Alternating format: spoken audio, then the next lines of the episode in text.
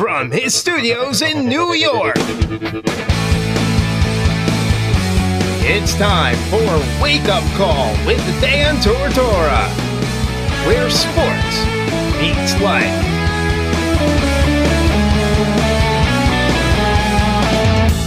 Here's your host, Dan Tortora. Welcome here to Wake Up Call with Dan Tortora on WakeUpCallDT.com, your one-stop sports shop, and on MixLR.com/WakeUpCallDT. Proud to be here with you every Monday through Friday, 9 a.m. to 11 a.m. Eastern Time. Hope you're doing well. Hope you're enjoying your day, making the most out of your life and everything that you got going on. Hopefully all is going well and that you had yourself a tremendous weekend. We have a lot to get into on today's show. It's going to be absolutely tremendously insane to talk about some of the stuff that we have to talk about on today's show. I can't even begin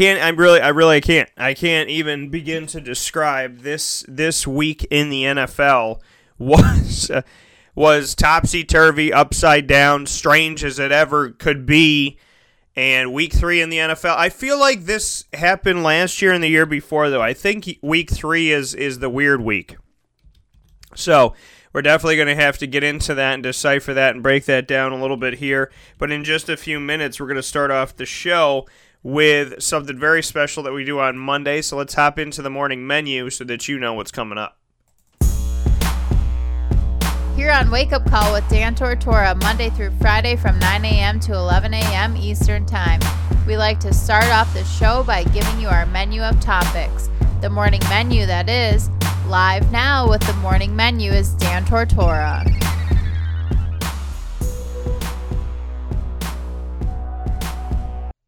The morning menu proudly brought to you by all of the great partners that we have here at Wake Up Call with Dan Tortora on WakeUpCallDT.com and MixLR.com/WakeUpCallDT. Always a pleasure to have you here on the broadcast every single Monday through Friday. Thank you so much for tuning in and for being a part of the show. It was a long weekend. Felt like a long weekend for me, which hopefully it was for everybody else, because long weekends means you got to relax, you got to have some fun, you got to take some time for yourself and for your loved ones. So hopefully you got the sense of this being a long weekend so that you could have some fun and make the most of it. So I hope you had a great weekend. I hope everything went well. And Orange Avengers saying he felt like Johnny would be in here partying this morning because Johnny is our resident Central New York Lions fan. And with him being the Lions fan and the Lions getting that dub, that he would want to kind of spread the love and spread the cheer and give his thoughts on what's going on. But yeah, there was some very strange games that happened this week. We're definitely going to get into that in the morning menu. We're going to do that in the second hour of the show. And this happened last year too, right around week three. I don't know what it is, but I feel like right around this time period is when some weird things start to happen. Yeah, there were some games last year that happened. It's around like week three, week four. Some weird stuff happens, and it did happen. Definitely did happen last year at week three and this year at week three. So, 'cause I remember saying that like a broken record. I remember making that statement like, what's going on with week three? Why is week three so strange in the NFL? And here we are this time around in 2018, and week three is strange in the NFL once again. So we'll get into that in the second hour of the show. We'll start off the second hour of the show with On the Prowl, Jacksonville Jaguars coverage. Give you my thoughts on the Jaguars, who were part of this weird week three of the NFL, and we're on the wrong side of the weird week three in the NFL. So we'll discuss that in just a little bit in the second hour of the show. And we'll have our Monday morning quarterback on the broadcast. That is Marvin Graves. You know the terminology, Monday morning quarterback. What that typically means is that there's fans out there that decide, that give their thoughts on the games and what happened. And you're the Monday morning quarterback, right? You're the one talking about this, what my team did, this, what happened here, this, what I saw. Well, I took that terminology, twisted it, and manipulated it into something different, new, and special, which is the Monday morning quarterback a Monday morning segment featuring an actual quarterback that played for Syracuse every Monday at 9:15 a.m. Eastern Time, and that's Marvin Graves. So our Monday morning quarterback is going to Monday morning quarterback this thing and give his thoughts on Syracuse at 4-0 right after this. This is a wake-up call fast break. This is Jimmer Sikowski, owner-operator of Chick-fil-A Cicero, 7916 Brewerton Road in Cicero, right in front of the Home Depot. I had a deep feeling that God wanted me to do something bigger with my life and to help people, help others. I kept putting Chick-fil-A in my life, and I realized as I was going through the franchise selection process that positively impacting the lives of others was really core to what we do here at Chick-fil-A. First of all, it starts with the food. The food is brought in fresh daily. You know, we bring in local produce. We prepare to order in the kitchen. We hand bread our chicken. We hand spin our milkshakes. It's great food. It doesn't taste like fast food. I think the second thing is the way people feel when they come in a Chick-fil-A restaurant. It's different. We try to treat people with intentional kindness here, which is very different and deeper than good customer service. And so, you know, I think it feels remarkable for most people to come in a Chick-fil-A restaurant. And then lastly, the impact that we try to have in the community is very different. It's a big part of the expectation of every operator of a Chick-fil-A restaurant is that they're actively engaged in their community, they're a leader in the community, and they're making a difference. When they realize that what we're striving to do is to shine a little light in their life, that's a very, very different experience than you will have in any other quick service restaurant. And it's that remarkable experience that I think people will emotionally connect with.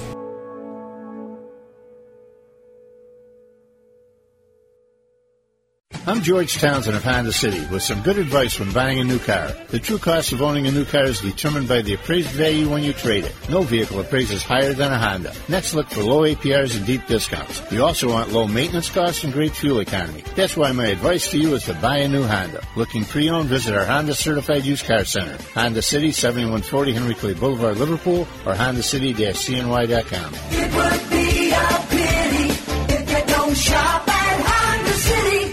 For all of us that have always wanted our favorite restaurant to come to us, it's now a reality in Central New York with It's a Utica Thing, with Utica Pizza Company bringing their wonderful recipes that they've handed down through generations to you, to your events, to your business, to your home. It's a Utica Thing, proudly bringing Utica Pizza Company on wheels to your location. Call 315-738-8946. That's 315-738-8946. To bring Utica Pizza Company to your doorstep with It's a Utica Thing.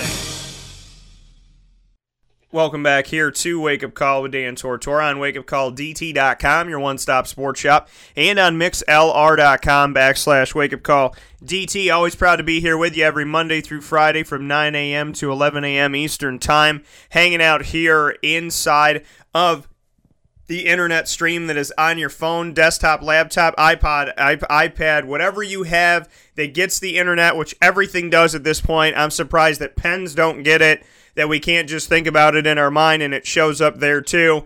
And kind of wait for it, because it probably will happen. They'll put a chip in the brain and you'll just say, hey, I want to listen to Wake Up Call, and boom, there it'll be. So hopefully that'll be healthy if they ever do something like that. But I appreciate you listening into the show, however you're listening, wherever you're listening.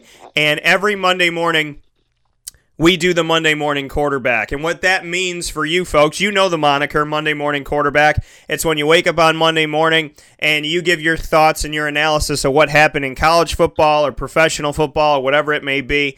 Well, our Monday Morning Quarterback's a little interesting twist, because our Monday Morning Quarterback is actually a quarterback who's here on Monday mornings at 9:15 a.m. Eastern Time, and that is Marvin Graves, who wore number 5 and wore it well. And I got the opportunity to meet him last year inside of the Carrier Dome, and I appreciate the fact that since we met that day and did a little interview that day, we've kept in touch with one another. He's been on the show, and now he's with you every single Monday morning. So with that being said, Marvin, how are we doing today? Oh, doing great, Dan. Doing great. Great weekend, great football weekend. The Cuse won. My Redskins won. A lot of upsets. So feeling great this morning amongst the rain. Yeah, I mean, and to me, it absolutely crazy that, you know, the weekend that was, and we'll get into the NFL in just a little bit here, but I do want to talk about this Syracuse Orange team. The Syracuse Orange are undefeated at 4-0 for the first time since 1991 that the Syracuse Orange can say that they've been undefeated. First time since 1991 that they could say they were 4-0. First time since 1991, 27 years ago. The last time it happened, the team defeated Vanderbilt at home, Maryland on the road, home against Florida, and then at Tulane in that order. Florida was ranked 5th in the country at the time. That was back in 1991. The team went 4-0. A span of 27 years. This time around, they defeated Western Michigan on the road, and then in a row at home, Wagner, Florida State, and UConn to begin the 2018 campaign. Let's start there. It's been almost 3 decades since Syracuse has been 4-0. Thoughts on this year's team and thoughts on finally breaking a very long streak that wasn't a good one for Syracuse? Well, I'm definitely proud of Coach Babers, and I want to apologize. I believe last week I was using Favors instead of Babers, so I apologize to Coach Babers for that. But I'm proud of these guys, and I think that, you know, they're playing hard, they're playing fast, and this unit just seems like a team. It just seems like what you want to call a team from what I see. And I just think that you see, like I said on the show last week, we're the vision of this program and where Babers is trying to take this program, and I'm just proud. Yeah, you know, and this team, there's been so many things, you know, this season they've just been able to do what they need to do. Now, granted, they played Wagner and they played a Florida State team that's down and they played a UConn team. You know, these are games they were supposed to win, and Western, well, definitely UConn, Wagner, and Western Michigan, and then Florida State was the question mark game. But does anything get taken away from the team? Because to me, I don't think you could take anything away from a team that fought to 4-0, but from the outside looking in, there's always people trying to take something away. And so they're saying, listen, Wagner's nothing, UConn's nothing, Western Michigan didn't do much of anything against Michigan, and Florida State's down this year. So even though Syracuse is 4-0, there's the outside looking in saying, hey, you know, these weren't big-time games. Beat somebody that matters. How would you respond to that as a Syracuse alum? Well, I think, you know, you say that people say that, you know, games that you should win, and I was one of the guys that was thinking, you know, Syracuse did what they were supposed to do against UConn, but I think we got to respect the other teams because those coaching staffs, those players, they work hard, they game plan, and, you know, they step between the lines, and anything can happen. Look at Old Dominion knocking off Virginia Tech. So I think, you know, it's a slight disrespect to what Syracuse has going on right now through 4 weeks. If you go around the country, even if right up there in Syracuse and upstate New York, if you said that we were going to be 4-0, how many people really felt like we were going to be 4-0? So I don't think that you could take any team lightly. I think that, you know, everybody goes out and practices, everybody goes out and puts in a game plan to attack the other team weaknesses, and I think Syracuse has executed for 4 weeks, and they need to be respected for that. Speaking here with Marvin Graves in our segment on Wake Up Call with Dan Tortora, Monday morning quarterback on Monday mornings at 9:15 a.m. Eastern Time, featuring Syracuse quarterback Marvin Graves. Marvin, you wore number 5. You know, that's an important number. 44, obviously, is the one that's talked about all the time, but 5 has been extremely special as well. I want to step off of the 4-0 feeling for Syracuse for a second to speak on your number, because another number was retired this past weekend that wasn't 44. Speak with me on number 5 and what number 5 has meant to you. Well, I started wearing number 5 my senior year in high school, and a lot of people don't really even know this story. 7 is my favorite number. 5 was my second favorite number, and the reason why I wore 5 my senior year in high school, there was a running back named Richard Dickens who was a year ahead of me, and very good running back. He ended up going to Delaware State. something like that, but definitely Division I talent. And I saw him with a Syracuse hat on one day. I think I was a junior. He was a senior. And I was like, wow, Syracuse has a football team? And that's actually the first time that I really realized that Syracuse had a football team, and I started following. But Richard Dickens wore number 5, and he was all Metropolitan, had a great year for us, and I started wearing number 5 because I felt like it was a good number for me, and I felt like Richard Dickens had success with it. So I took that number and ran with it.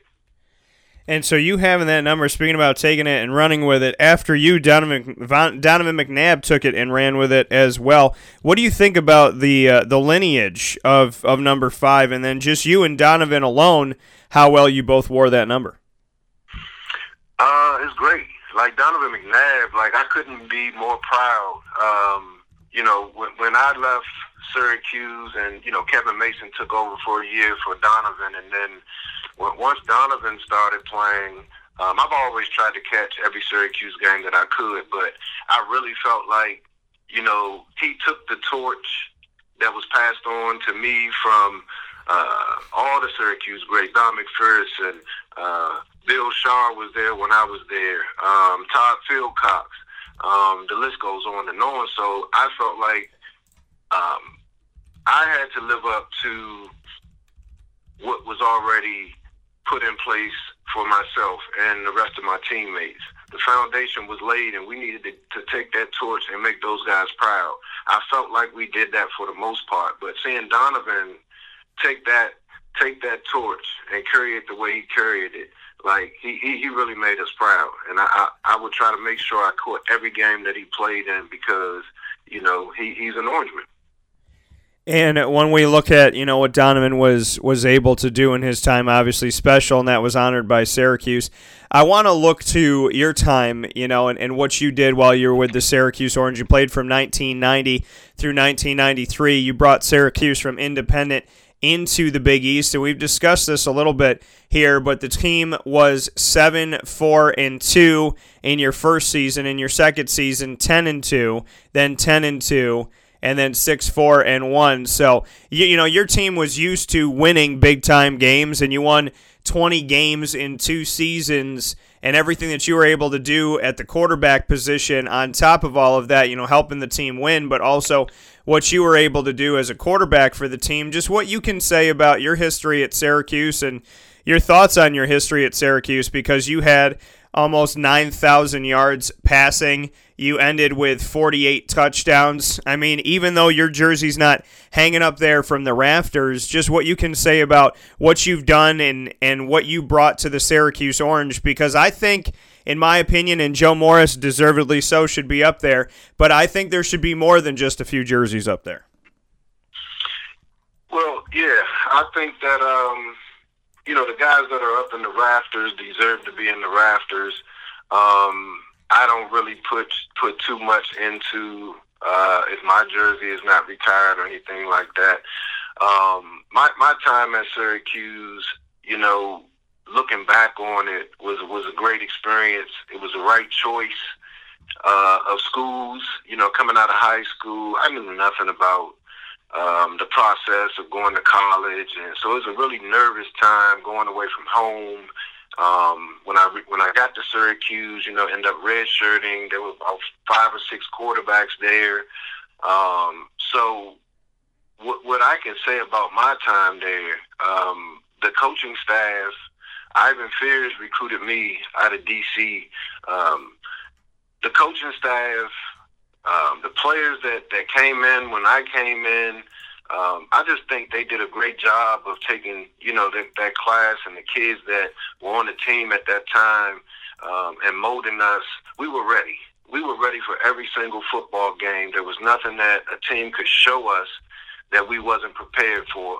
And they put us in positions to actually go out and play. And I just think the camaraderie that we had while we were there, we hung out off the field. You know, we didn't walk around campus like we were the big men on campus. We just hung out with everybody, and we just had good chemistry off the field. We worked hard in practice, and I just think they made us a tough football team, and we believed in ourselves. So I wouldn't trade it for the world. I think that, again, it was the right decision for me to make as a teenager coming out of high school, not really knowing anything about college ball, not even thinking that I could play college football, and then to go to Syracuse and actually start for 4 years. It was a blessing. I mean, I only missed 2 football games, I think, my freshman year with shoulder injury. But, you know, at 180 pounds or whatever it was, I got to Syracuse, I was 168 pounds. So for a kid that small to go to a big school and have success, it wasn't all me. It was the coaching staff and the teammates that I had around me that made me a better football player. So it was a team effort. So the camaraderie, being prepared, being pushed past limits that you really didn't know that you had in yourself, you know, I owe that all to the coaching staff and my teammates. Speaking here with Marvin Graves in our special segment on Wake Up Call with Dan Tortora, Monday morning quarterback, every Monday morning with our quarterback, Marvin Graves. Marvin, you know, you said it. You were 168 pounds when you came into Syracuse, and think about a kid that size to come to a school like Syracuse to be successful. Joe Morris, I can't help but make the connection here. He said, I was 170 pounds when I came into Syracuse. And he made the statement to me. He's like, I'm 170 pounds. He's 5'7". He said, I wanted to run for 1,000 yards in my career at Syracuse. He said, if I got a degree in 4 years at Syracuse and rushed for 1,000 yards total, I would have been happy. My dad would have been happy. He ran for over 1,000 yards in 3 of 4 seasons. So instead of doing it once in 4 seasons, he did it in 3 out of 4 seasons, 1 season going over 1,300 yards. Number 47 is in the rafters. What do you think about that? I think it's a long time coming. I mean, he played about a decade before you. I am surprised that this moment took so long, but now his jersey is up there. So what do you think about that? He was almost the same weight as you, so you mentioned that coming in here. I'm not a big guy. He wasn't a big guy either, and he wanted to get 1,000 yards in his career at Syracuse, and he got 1,000 yards 75% of the time instead. Well, I think it's great. I think it's been a long time coming. You know, I won't say Joe should have been up in the rafters because I don't make those decisions, and I know the people that do make those decisions, they have a ton of things to do that I know nothing about. So I'm happy to see that he's up in the rafters, and it just goes to show it's not the size of the dog in the fight, it's the fight in the dog. And if you have the will to be great and put the work in, it just shows you can go past whatever your limits are. And again, you have to give the coaching staff and you have to give the coaching staff the credit because, players go out and play, but, you know, the Syracuse teams going back in history have been prepared to play and been pushed past their limits. So I'm happy that, you know, he's up in the rafters. You know, there's a lot of other players that could be up there. There only could be so many. But the thing about it is, even for myself, when your peers and you know that your peers respect you as a football player, respect the things that you have done at Syracuse, the fans respected what you have done and the joy that you brought them. You know, that's what it's all about. And if you're able to get your name raised in the rafters, like my boy Lawrence Moten, it's just a proud moment and something that, you know, those guys deserve and will never be forgotten. That coming from Marvin Graves. Marvin, to go back onto the field and look at this team at 4-0, where they stand right now, they're moving to a two-game road game stint at Clemson and at longtime rival Pittsburgh. But before we get there, let's go here. Eric Dungey ends this game. He doesn't have to play the whole game. Syracuse has played in such a way this season that Dungey does not have to be out there when he is healthy and is capable of finishing up the game. They don't ask him to have to do that because the team has a capable backup quarterback in Tommy DeVito, and they've been able to do what they need to do. Dungey finished the game against UConn 21 for 27, 77.8% completion percentage, 286 yards passing, 2 passing touchdowns, no interceptions, and 16 rush attempts for 77 yards, which is about 5 yards a carry, and 3 rushing touchdowns. So 5 touchdowns on the day, almost 80% completion percentage, almost 5 yards per carry, no interceptions, mistake-free football. Thoughts on Eric Dungey in this most recent game? I mean, the kid's a baller, man. You know, if you want somebody to line up behind the center, he's tough as nails. He's smart. He's relentless, and I just think he's gotten better since he's been there. It's fun to watch him play because the kid is fearless, and I want guys out there that are not afraid to make mistakes, that are not afraid to make the big play, and that are just gamers, that are tough. And that's just what I see at the quarterback position. He's tough. And then you got a guy coming off the bench that, you know, had a chance to help win a football game, and now the team knows that our leaders, whether, you know, Dungey's in there or DeVito's in there, that we can still win. So, tough kid, man. I love watching him play, and, you know, I think this will be a week that you'll see him show up as well.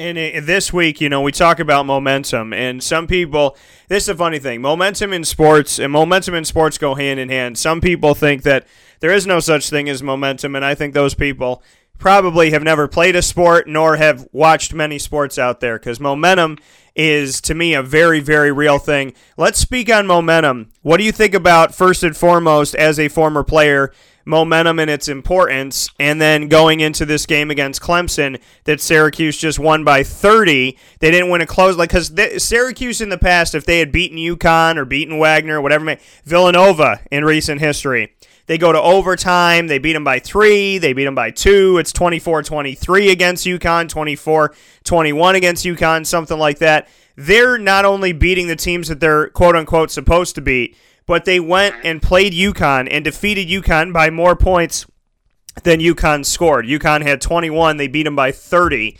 So Syracuse is making a statement, and I think that you have to, with the teams that you know that you can, I mean, on paper, yes.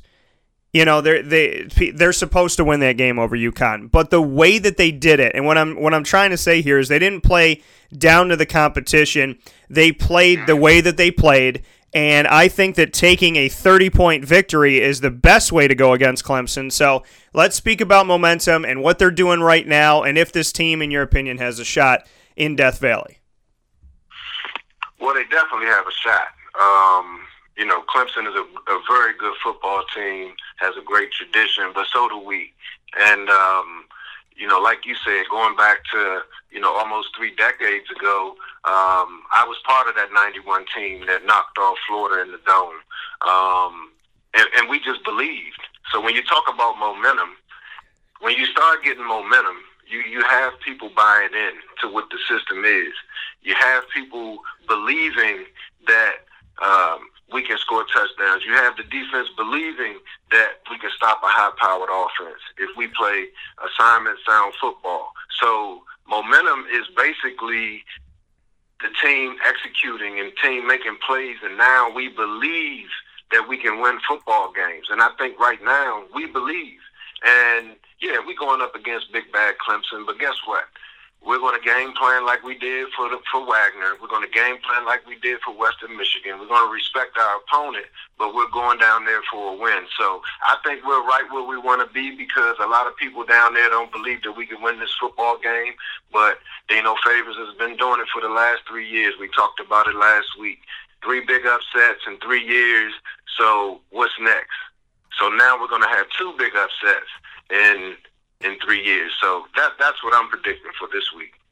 That coming from Marvin Graves. Marvin, you brought it up. 27 years ago was the last time Syracuse went 4-0 to start the season, and you were the quarterback of that team that season. It was your second season with the Syracuse Orange. You were there from 90 to 93. So in this season, I mean, you didn't know back then, obviously, it was going to be almost 3 decades, but when you look at that and how much time has happened in between and how many quarterbacks have been between yourself and Eric Dungey, the Ryan Nassibs that set records and the Donovan McNabbs and so on and so forth, when you look at 27 years in between. What can you say about that 1991 team and what was so special about it? Because you were the last team to go 4-0 to start off the season. I mean, it was a magical year. I felt like, we could have won at least one more game this year. So as a competitor, I always look back, it was a great year, but I felt like we let the fans down because I really felt like we could have at least won one more game. That year, Paul Pasqualoni was his first year being a head coach, coming from being the defensive coordinator or the linebacker coach, I believe. So that was his first year. We can't let Paul down. So it was a magical year. You put in the work. You don't know what's going to happen on Saturdays, but we just believed at the end of the game that we were going to win. And that's just what I remember about that year. I think it was a great hire.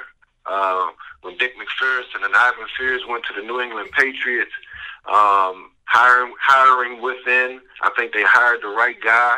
We had George DeLeon as the offensive coordinator. So I just felt like we still had a nucleus of what we were already doing. We were already bought into. So that was a great job keeping Paul Pasqualoni, so the system stayed the same. And I just think everybody was hungry. Our team was hungry. Our coaching staff was hungry. And I think even if you look back to the coaching staff back then, some of those guys are still coaching today. NFL and college football, Paul Pasqualoni, Randy Edsel, Ivan Fears, the list goes on and on, Bob Casulo. So, I mean, it was a magical year. And Syracuse just had a great tradition. You appreciate it more as the years go by. That coming from Marvin Graves. And like you said, you appreciate it more as the years go by. Did you ever think that, and I would imagine you didn't, but 27 years between you going 4-0 as the quarterback in 91 and then it happening with the help of Tommy DeVito and Eric Dungey working together at quarterback to do it. I'm sure that the way Syracuse was riding the wave back then, that you didn't think it would take 27 years to get back to this point. I didn't. But it just, I just give respect to college football. I feel like there's a lot of parity in college football that goes to the recruiting. Players going to different places, players staying home. So I think a lot of different programs have gotten a lot better. So I don't think that we didn't have a quality team for those years, but people got to realize the first three, every week is tough, but the first 3 weeks to me in the football season are really, really tough because you're trying to find your identity. Yeah, it looks like this on paper, but when you actually go out there and play the games, those first 3 weeks, I think, says a lot about what direction the team is going in. So I think we had quality teams back there. I just think, there was quality teams all across the country. And, that's why I said earlier, I think we really got to respect the Orange and where they are right now. We don't know what's going to happen Saturday.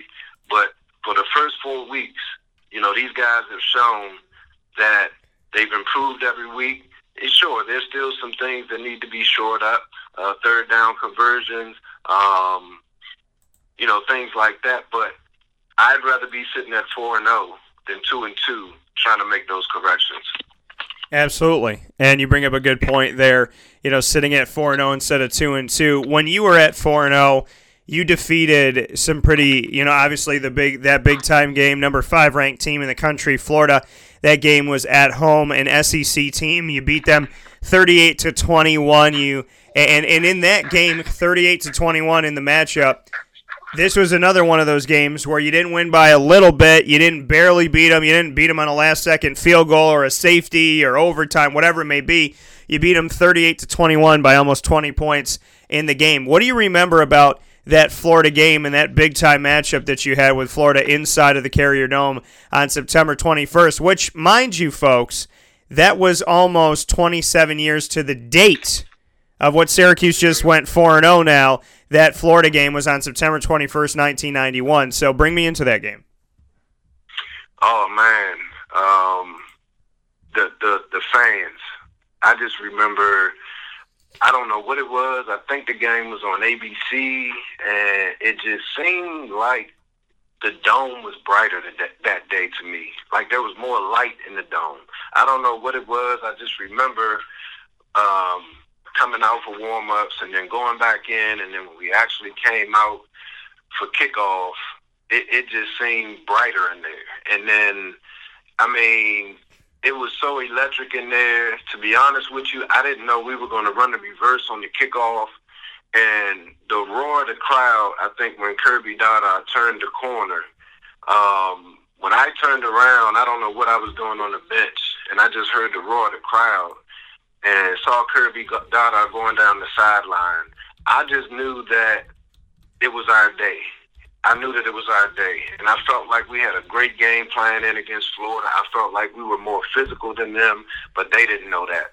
And so I remember that about that day, and I lost a lot of respect for Coach Spurrier that day as well, because he made a comment after the game that, like, the dome was overrated. And I'm like, for a coach to say that after basically getting whooped, you know, I lost a lot of respect for him, because we physically whooped Florida that day, and he was a sore loser. Yeah, you know, and that's the thing, is you go back to that, like Steve Spurrier, and you made that statement of, you know, how could you say that the dome is overrated, but he was a sore loser.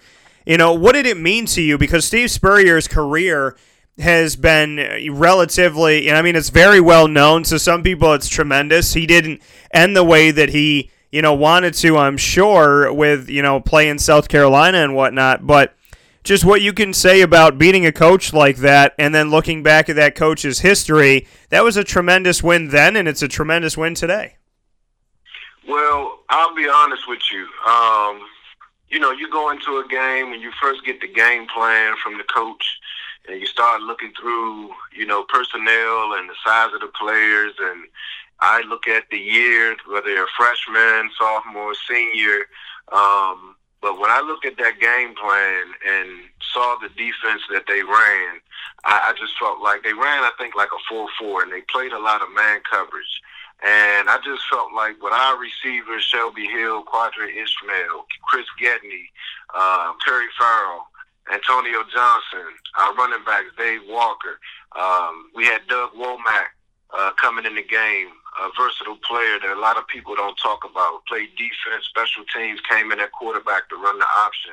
But I felt like our system up against that 4-4 scheme, I really felt like they couldn't stop us. And Florida did not win that game, obviously, back in 1991. That 4-0 start for you, speak with me. We're talking here in Monday Morning Quarterback with Marvin Graves, Syracuse quarterback in the history of the Syracuse record books. We'll get to those record books in just a second. But Vanderbilt, at Maryland, and at Tulane. Tell me about those three games, because the team started out 4-0, so bring me into those games, what you remember from Vandy in the SEC. Maryland was ACC at the time, and Tulane was independent. I think the Vandy game, if I can remember correctly, I think a lot of guys are really nervous before the game, and really don't put on or let on to say that they're, you know, kind of nervous. And I think that's more so, you know, more because you're afraid to fail, and you're excited about the moment. The Vandy game, I think it was one of those games that I can't really remember the score, but it's one of those games that you would have wanted to win, like Syracuse won against UConn. And I felt like we won the game, but we could have did so much more. That's what I remember about the Vandy game. The next in line was Maryland, so that was a homecoming for me. So I really wanted to come home and play well, and, you know, show Maryland that they let a kid locally get out of the area.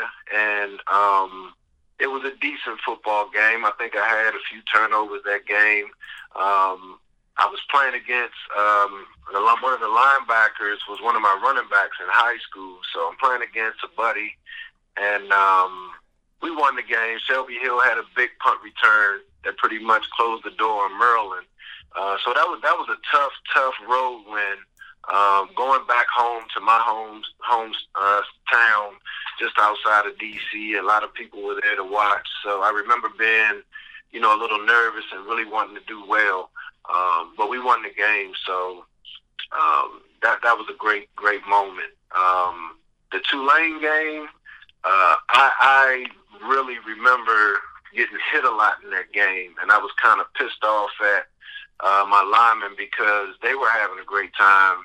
We were winning the ball game, and I just remember being a little upset that I was taking those hits. But, you know, again, other teams practice, other teams game plan, and a lot of times the teams game planned to hit me as many times as we could because of the offense that we ran, the freeze option. So every week has its own storyline, and I just remember us always sticking together, always believing. That's the one thing I can remember about this coaching staff and the players that I played with. So you go back to that, and you started off 4-0 in 1991, the last time Syracuse did it. It's been talked about over and over ever since Syracuse defeated UConn this weekend, but we get to talk about it with the quarterback that helped make this happen, helped facilitate this. Now, Florida State was ranked top in the country back then, and they defeated you in that fifth game. So even though Florida State's not the same Florida State, the same ranked team as they were back in 1991, you started out 4-0. Syracuse has started out 4-0 here in 2018. Does it make you feel good that that fifth game of 1991 you lost and Syracuse was able to defeat that same team in Florida State? Did it give you a little extra smile, so to speak, that Florida State was part of this 4-0 start for Syracuse after losing to them back in 1991? Absolutely. Absolutely it does. A little redemption. And I think we just got to be clear here. To the Syracuse nation, no one respects us. Let's be clear. I'm down here in D.C., and a lot of people know that I went to Syracuse, and whether it's basketball or football, you know, I got buddies that went to different schools, buddies that didn't go to school. But every time they see Syracuse losing or doing bad, they have something to say to me. I haven't seen any of these guys since the 4-0 start. No one talks about Syracuse. So let's be clear. People don't respect us around the country. And I think we're in a great position to be that team that sneaks up on people. And I think that we should go down there, and we're going to go down there, and we're going to fly around because no one expects us to win this game. And I think that's a great position to be in because if Clemson thinks that they're just going to walk all over Syracuse, I'm glad that they think that way because once you step between the white lines, it's a different ball game. And I just believe that, you know, we as a Syracuse nation, I think the players and the coaching staff, I think they know this, but I'm just here to tell you, people don't respect us. And the only way you earn respect is to go out and get wins. And you know what? It makes perfect sense. And what you're saying is something that, you know, I've definitely felt, and I found it interesting growing up, is that, you know, coming from Syracuse, New York, born and raised, that when, and you just spoke on it, when Syracuse loses, everybody wants to call you up and say, oh, what happened? What happened? What's going on? What happened? But when Syracuse wins and Syracuse is rolling and Syracuse isn't supposed to be in the NCAA tournament, but they're in the tournament and they're not supposed to win this bowl game in Texas, but they won that last bowl game over Minnesota. When this, that, and the other thing happens, you know, it's funny to me how when Syracuse wins, everybody shuts up and it's dead silence because it's like everybody wants you to forget what they said. But when Syracuse loses, they want to tell you. And I always found that hysterical growing up around the world of sports and being a sports fan is that when Syracuse does well, it's radio silence. When Syracuse doesn't do well, everybody wants to come out and talk about it. Well, that just shows you that there's tradition here. That shows you that there's people worried about us doing well. They're happy to see when we're not doing well because we have so much great, rich tradition. You know, it goes way back, you know, the Jim Browns, the Art Monks, the Larry Zonkas. It goes on and on and on. We got newscasters. We have actors, actresses. You know, we have singers. So there's so much tradition at Syracuse that I think people are a little jealous. they're a little jealous, and I don't know why, because we're no different than any other university that's trying to be great. And I just feel like, you know, right now, this team, we're in a great position, being the underdog, and I'm happy, and I can't wait. I can't wait to the upset this weekend. That coming from Marvin Graves, Monday Morning Quarterback. He's saying upset this weekend. Marvin, what makes you believe that Syracuse can get this one over Clemson in Death Valley? Now, mind you, they played a very, very close game when A.J. Long was the quarterback of the team just in recent history here over in Death Valley. Played a game where the offense couldn't seem to score, but the defense more than did their job in that situation. What do you think about Syracuse going back down there? They defeated Clemson inside of the Carrier Dome this past season when Clemson was the reigning national champion. What makes you believe that they could get their number for the second year in a row and do this one in Death Valley, which is allegedly one of the toughest places to play in college football? But, hey, where else would you want to go? I mean, if you ask any of those players, any of those coaches, and it's no disrespect to the home crowd, but when you go on the road, all you have is yourselves. You don't have to worry about too much will call, getting tickets, your friends. You're a little bit more focused on the road, and then you're going to one of the best venues in the country. My godson is a sophomore at St. John's High School here locally, and he's wanted to go to Clemson pretty much all his life, and now he's in position. He's being recruited by everyone, and he wants to go to Clemson. I mean, who wouldn't want to play in Death Valley? Who wouldn't want to get a win in Death Valley? So if you can, and I'm going to quote the late Dick McPherson, if you disregard all extraneous stimuli and focus on the game at hand, there is some weaknesses somewhere there, both defensively and offensively and special teams that can be exploited. So if you focus on the game at hand and step out there with a belief that they can win, they can do it. They did it last year. Now, it wasn't Death Valley. It's a different football team. It's a different year, but so are we a different football team. You know, so I believe that we can win because we already beat them before. And I believe that Death Valley is a great place. I respect it. But I feel like they need to be worried about us. That coming from Marvin Graves. And Marvin Graves, what do you think, being worried about Syracuse, what are the best things that Syracuse is doing right now, in your opinion? Playing fast. I just think offensively we put a lot of pressure on defenses, and it's going to be crucial for us to go down there and play that way. Play fast, play mistake-free football. Defense and special teams are going to be key. So I think this is a week that, you know, all three phases have to be on top of their game to win this football game. And again, I think if Clemson, in their mind, if they're thinking at all, if they're not giving Syracuse any respect, I think people are going to be shocked at what the outcome is going to be.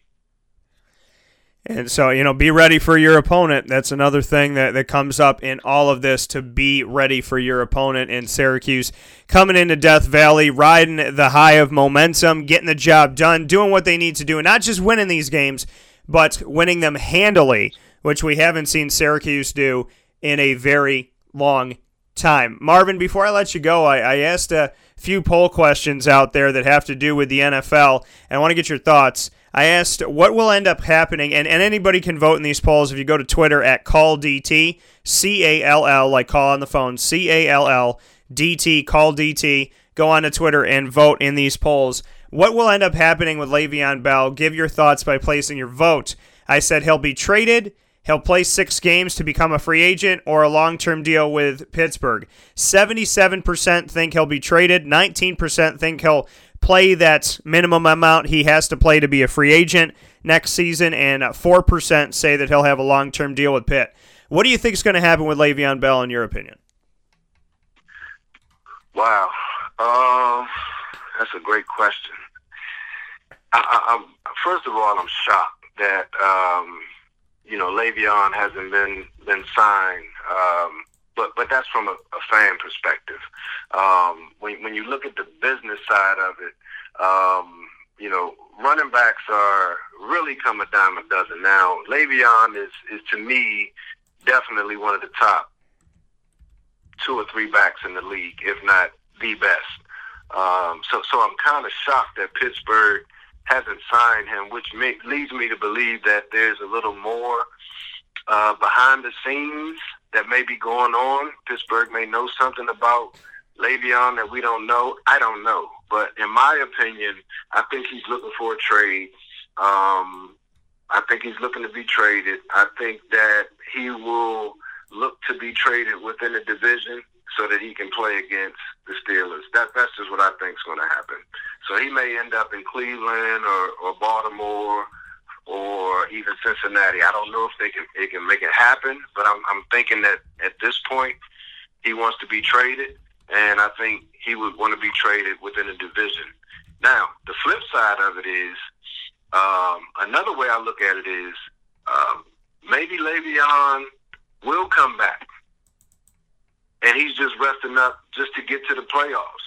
You know, so, you know, the wear and tear on his body, he's fresh, he's in shape. So maybe they will sign him. I think it's a slim chance, but I just feel like a superstar like that, at this point, I feel like he's on his way out the door.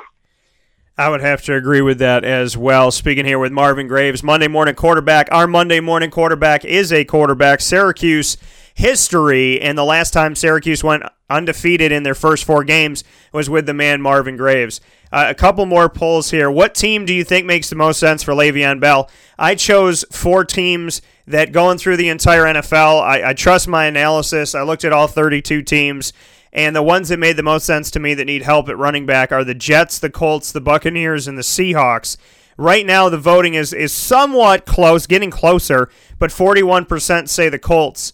If he is to be traded, where do you think he would make the best fit of maybe those teams or another team that you could think of? The Jets have Isaiah Crowell and Bilal Powell. Tampa Bay Buccaneers have Peyton Barber, and the Ronald Jones draft pick doesn't look like it made sense. Rashad Penny's not doing much in Seattle, and in Indianapolis, Marlon Mack hasn't been able to become that starter, and Jordan Wilkins, even though he's taken the carries, hasn't branched out and looked like he could be an every down back. So what do you think about, if Le'Veon is traded, what would make the most sense? I like the Colts and the Buccaneers. I like the Colts probably the most. For Le'Veon and any of the football players, well, number one, you got Andrew Luck there. Number two, you know what the weather's going to be like half of the season at home. So you know you're going to be playing inside a dome. You know what type of surface you're going to have. So I think as one of the older veteran backs in the league, I think that's something that he could possibly look at. I like Tampa because, you know, you got two quarterbacks down there. You got a ton of weapons on the outside. So I think, you know, defenses will really have to pick their poison with Tampa Bay. You may get two high safeties. Because if you come down, you got Deshaun Jackson, you got Evans, you got Howard. You got guys that can run crazy in the secondary. So I think that's a place that he could possibly face two high safeties because of the weapons on the outside. So I would say those two are probably the best two possible spots for him. I would love to see him down here in Washington. We have AP, but I don't think AP is Le'Veon Bell. No, and I would agree with you on that. The last one I have for you is kind of an interesting one here. With Jimmy Garoppolo and everything going on, getting carted off the field, should the San Francisco 49ers finally right the ship, in some people's minds, and call Colin Kaepernick to come back and take over? This started out yes, switched to no, and as of this morning, 56% said yes, call Colin Kaepernick if you're San Fran. 44% said no. One guy was really pissed off in one of his replies that anybody would say yes. What do you think about it? I'm sorry, I couldn't hear the last part. I heard Colin Kaepernick. Oh, no, that's okay. I said with Colin Kaepernick, there is the notion that with Jimmy Garoppolo being carted off the field, that's Colin Kaepernick should come back and have an opportunity with the Niners and essentially erase all this stuff that happened in between, in the middle here, and essentially make peace with Colin Kaepernick and let him be the guy going out there, because what they have behind Jimmy Garoppolo is kind of slim pickings. 56% right now say yes, call Colin Kaepernick if you're San Fran. 44% say no. It's gone back and forth between yes and no from last night. And what I said was one person responded very negatively toward Colin Kaepernick, but the majority right now, I shouldn't say overwhelming, but the slight majority goes to Colin Kaepernick. What do you think about this? I think in this situation, I'm going to lean with the 44% and say no. I don't think San Fran is a good place for him to come back. And let me just say this. You know, with all this talk about Colin Kaepernick, all he did was take a kneel in a quiet protest against injustice. And I just think it shows what has happened with it. It just shows where our nation is as far as race relations. All the guy did was take a kneel for social injustice. That's all he did. And I think it's been blown up to him disrespecting the flag, and he didn't disrespect the flag. He stood up for injustice. And if people can't see that, then, again, it just shows where we are as far as race relations on the whole in this country. But I don't think that's a good spot for him to come back. I honestly don't feel like Colin Kaepernick is going to play football again. And that is an unfortunate, and like you said, and we've talked about it on the show before, with numerous different people and numerous voices have said this, it's not about the flag. It wasn't about the flag. It was never about the flag. It was about social injustice and police brutality. And it was done during the flag, I can only imagine, because he knew that people would be watching and that people would see it. And if you're going to have a protest that you want to matter, you want people to have as many eyes on it as possible. It was peaceful. It was never against the flag. You see in the Nike commercial that the flag is behind him and he's standing up. So, you know, this was never meant to disrespect people in the military. It was never meant to disrespect freedom or disrespect the country. It was actually the opposite. It was to say, if freedom is free and for everybody, then why can't it be for everybody? So, you know, and one of our listeners just said Trump turned it into the flag, and we're not trying to get political here, but, you know, there is a lot to be said about, you know, what the Oval Office did to get involved with this. So Colin Kaepernick, is he the best quarterback out there? No. Is he a starter on the majority of the NFL teams right now? I don't think so. But is he more than good enough to be a backup and in an emergency situation to come in? I definitely think so in that respect. And last year, with all the injuries that happened, to not have Colin Kaepernick come back was very suspect, hence why he has his case that he's making right now. So it's a tough situation. It's sad, and it should not, and I hope it doesn't, show any kids in our world that if you stick up for what you believe in, that you'll have your dreams taken away from you. I really hope that that's not what people learn from this and what people take away from this. And I commend him for standing up for what he believes in peacefully, because as I remind people all the time, whether you agree with him or disagree with him, there's a lot of people that do things not peacefully and responds in such a way that is not peacefully. And at least this man had the response where he was like, okay, you know what, I don't agree with this, I don't like this, but I'm not going to put a gun in the air, I'm not going to take a knife out, I'm not going to burn a torch, I'm not going to flip a car, I'm going to do this peacefully. And I think that gets lost in the shuffle of all of this, is whether you agree with him or disagree with him, hopefully nobody can listen to this show and be pissed off because, you know, we're just speaking the truth here. But whether you agree with him or disagree with him, the one thing to understand and appreciate is that he never once did anything that was meant to harm another human being, and never verbally or physically abused anybody. And I think that is a big point in this that's getting lost in the shuffle. Absolutely. Absolutely. I agree with everything you just said. It's really not much more I can say. The man he just protested for peace. That's all he did. That coming from Marvin Graves, Monday Morning Quarterback. and we appreciate having Marvin here as always. Marvin, really quick here, I just want to make mention of this. Since you, back in 1991, were the last team to go 4-0 with you leading that team, I just figured that I would let some people know some things in case they didn't know that Marvin Graves is in the record books at Syracuse for many different things, and I want to give you some praise here for what you're in the books for. Most pass attempts, Ryan Nassib is first, you are second with 943. Most completions, you're second behind Ryan Nassib with 563. Most yards, you're second behind Ryan Nassib with 8,466. Highest completion percentage, you are within the top five here with about 60%. Highest passing efficiency with a minimum of 250 attempts, you're second with a 142.4.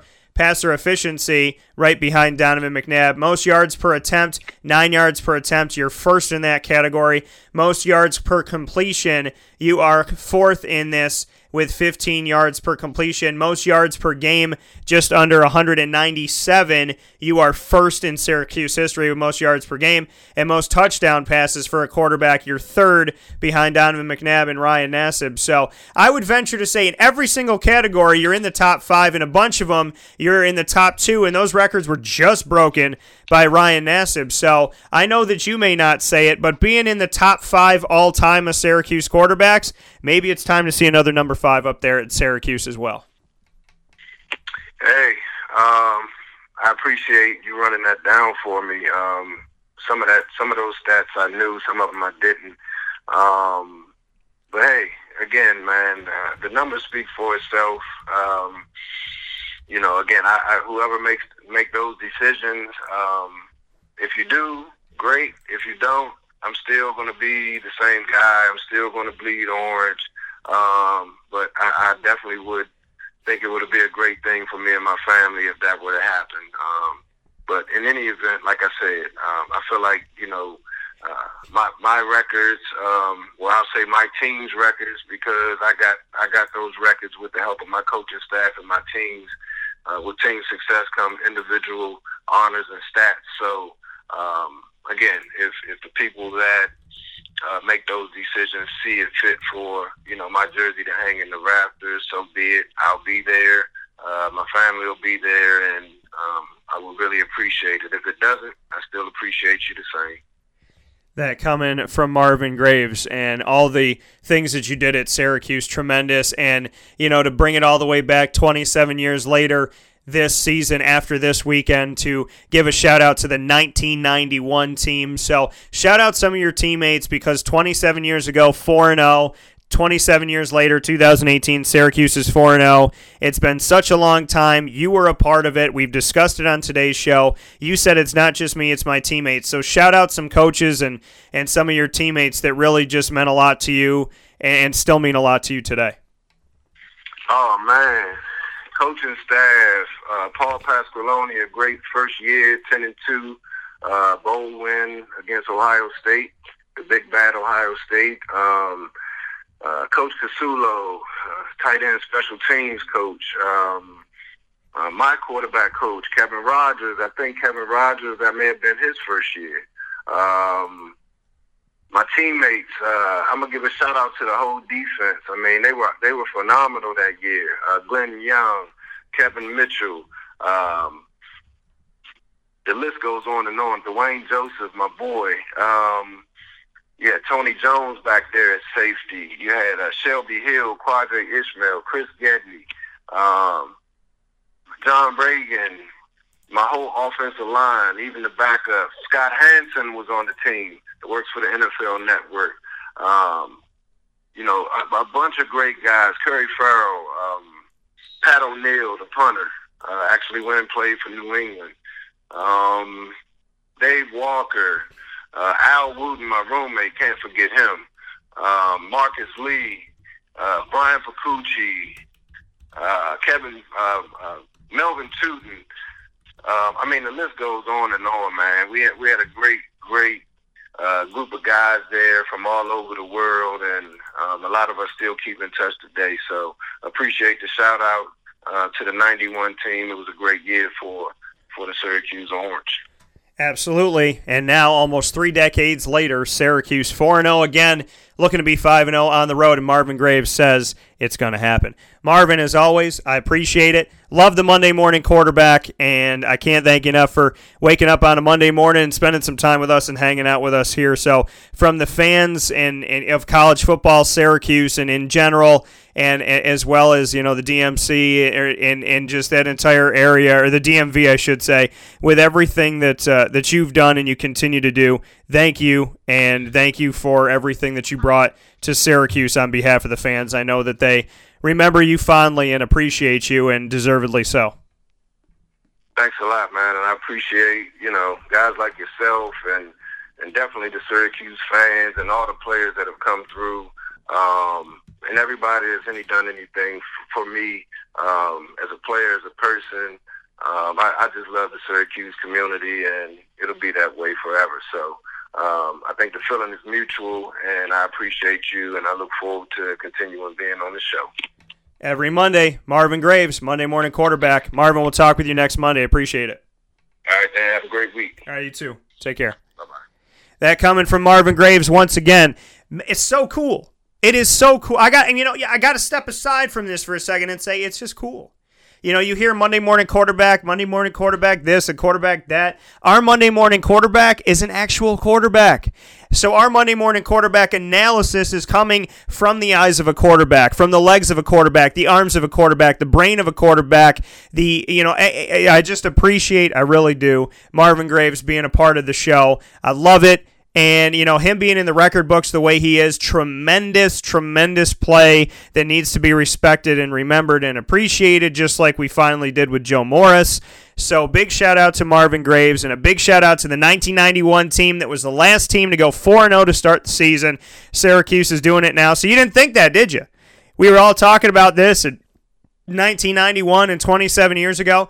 Did you think you were going to be listening to a show Monday morning, hearing the Monday morning quarterback talk about how he was that team? He was 1991 with the guys that he just named, and he had the opportunity to go 4-0, and he's watching Syracuse 27 years later and believes that Syracuse can take down Clemson in Death Valley to do better than he did in 1991, and that is to start off the season 5-0. We'll take a step aside for a fast break. We'll come back on the prowl in just a moment. This is a wake-up call, fast break.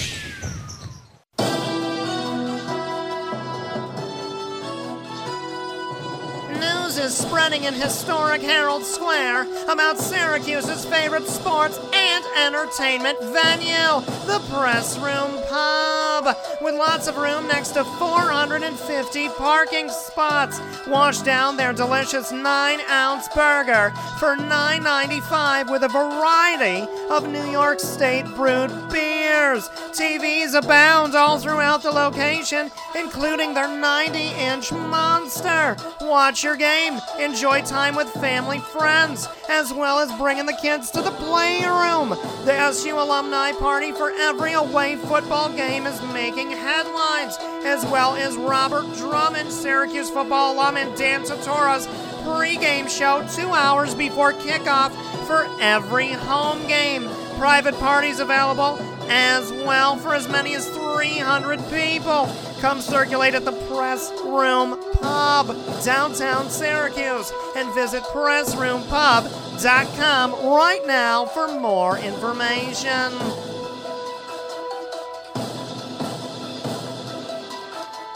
Carvel DeWitt, it's what happy tastes like. Do you know why? Because we make ice cream. Creamy, rich, flavorful ice cream. Not yogurt or iced milk like some of our competitors. Ice cream. Fresh, by hand, daily. For the calorie conscious, we have something new for you. Our new Carvelite. Same great flavor, creaminess, and texture of our regular ice cream with only 35 calories an ounce. So whether you want an ice cream cake, flying saucer, dasher, Carvelanche, hard or soft ice cream, we will satisfy your craving with our fresh, handmade regular or new Carvelite ice cream. Carvel DeWitt. It's what happy tastes like. Clothing that will change with you without you having to change. DreissigLady.com, DreissigLady.com, with the Bamboo line Relax Fit clothing as well as the Athletic Fit clothing. DreissigLady.com is fit for any woman, any time of the day, anywhere. Whatever you're doing, whatever your day commands of you, command yourself to feel comfortable in Dreissig Lady Apparel. D-R-E-I-S-S-I-G Lady.com. For all the women out there, feel good in what you're wearing and don't feel like you have to constantly change throughout the day. Whether you're a stay-at-home mom, a business owner, going for a jog, going for a meeting, or just relaxing at home, DreissigLady.com is the right fit for you. D-R-E-I-S-S-I-G Lady.com.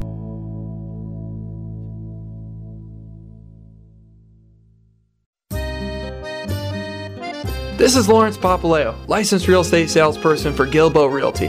Call our home office at 315-752-9513, or better yet, call or text me directly at 315-748-2524. Let me ask you a question, Lawrence. If I needed you to help me buy a house, find the right place, could you help me do that? Joe, I'll help you find your dream home. You don't ever say my name on the radio, never. If I needed to sell a house, could you help me go about that the right way? Yes, I can. How do they get a hold of you?